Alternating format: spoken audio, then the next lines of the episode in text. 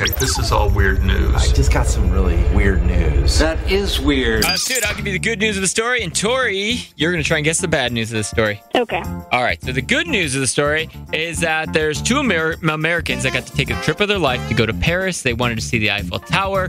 They did. They got to spend more time than they even expected at the Eiffel Tower. What's the bad news of that story? The weather was terrible, or the Eiffel Tower was closed. Oh, that would be bad news.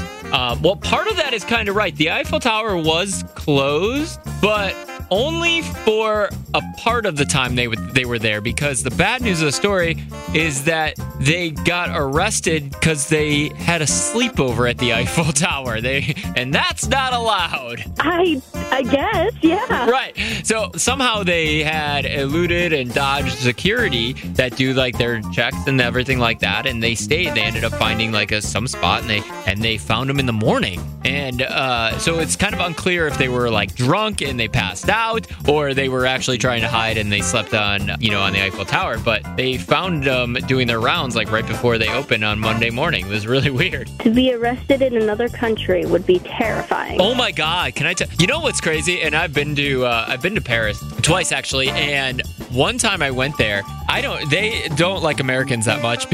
I was like trying to find the right bus to get on, and so I like was knocking on this guard. I don't know. It was like a booth right at the bus station, and so I like knocked on the window that was kind of all tinted out. The dude came out with like a rifle in my face because he was like mad that I was knocking on the on the window. I was like, never mind, I'll find it. I'll find it myself. Like what happened?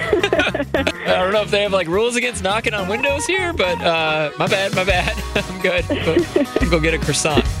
We get it. Attention spans just aren't what they used to be heads in social media and eyes on Netflix. But what do people do with their ears? Well, for one, they're listening to audio. Americans spend 4.4 hours with audio every day. Oh, and you want the proof? Well, you just sat through this ad that's now approaching 30 seconds. What could you say to a potential customer in 30 seconds? Let Odyssey put together a media plan tailor made for your unique marketing needs. Advertise with Odyssey. Visit ads.odyssey.com.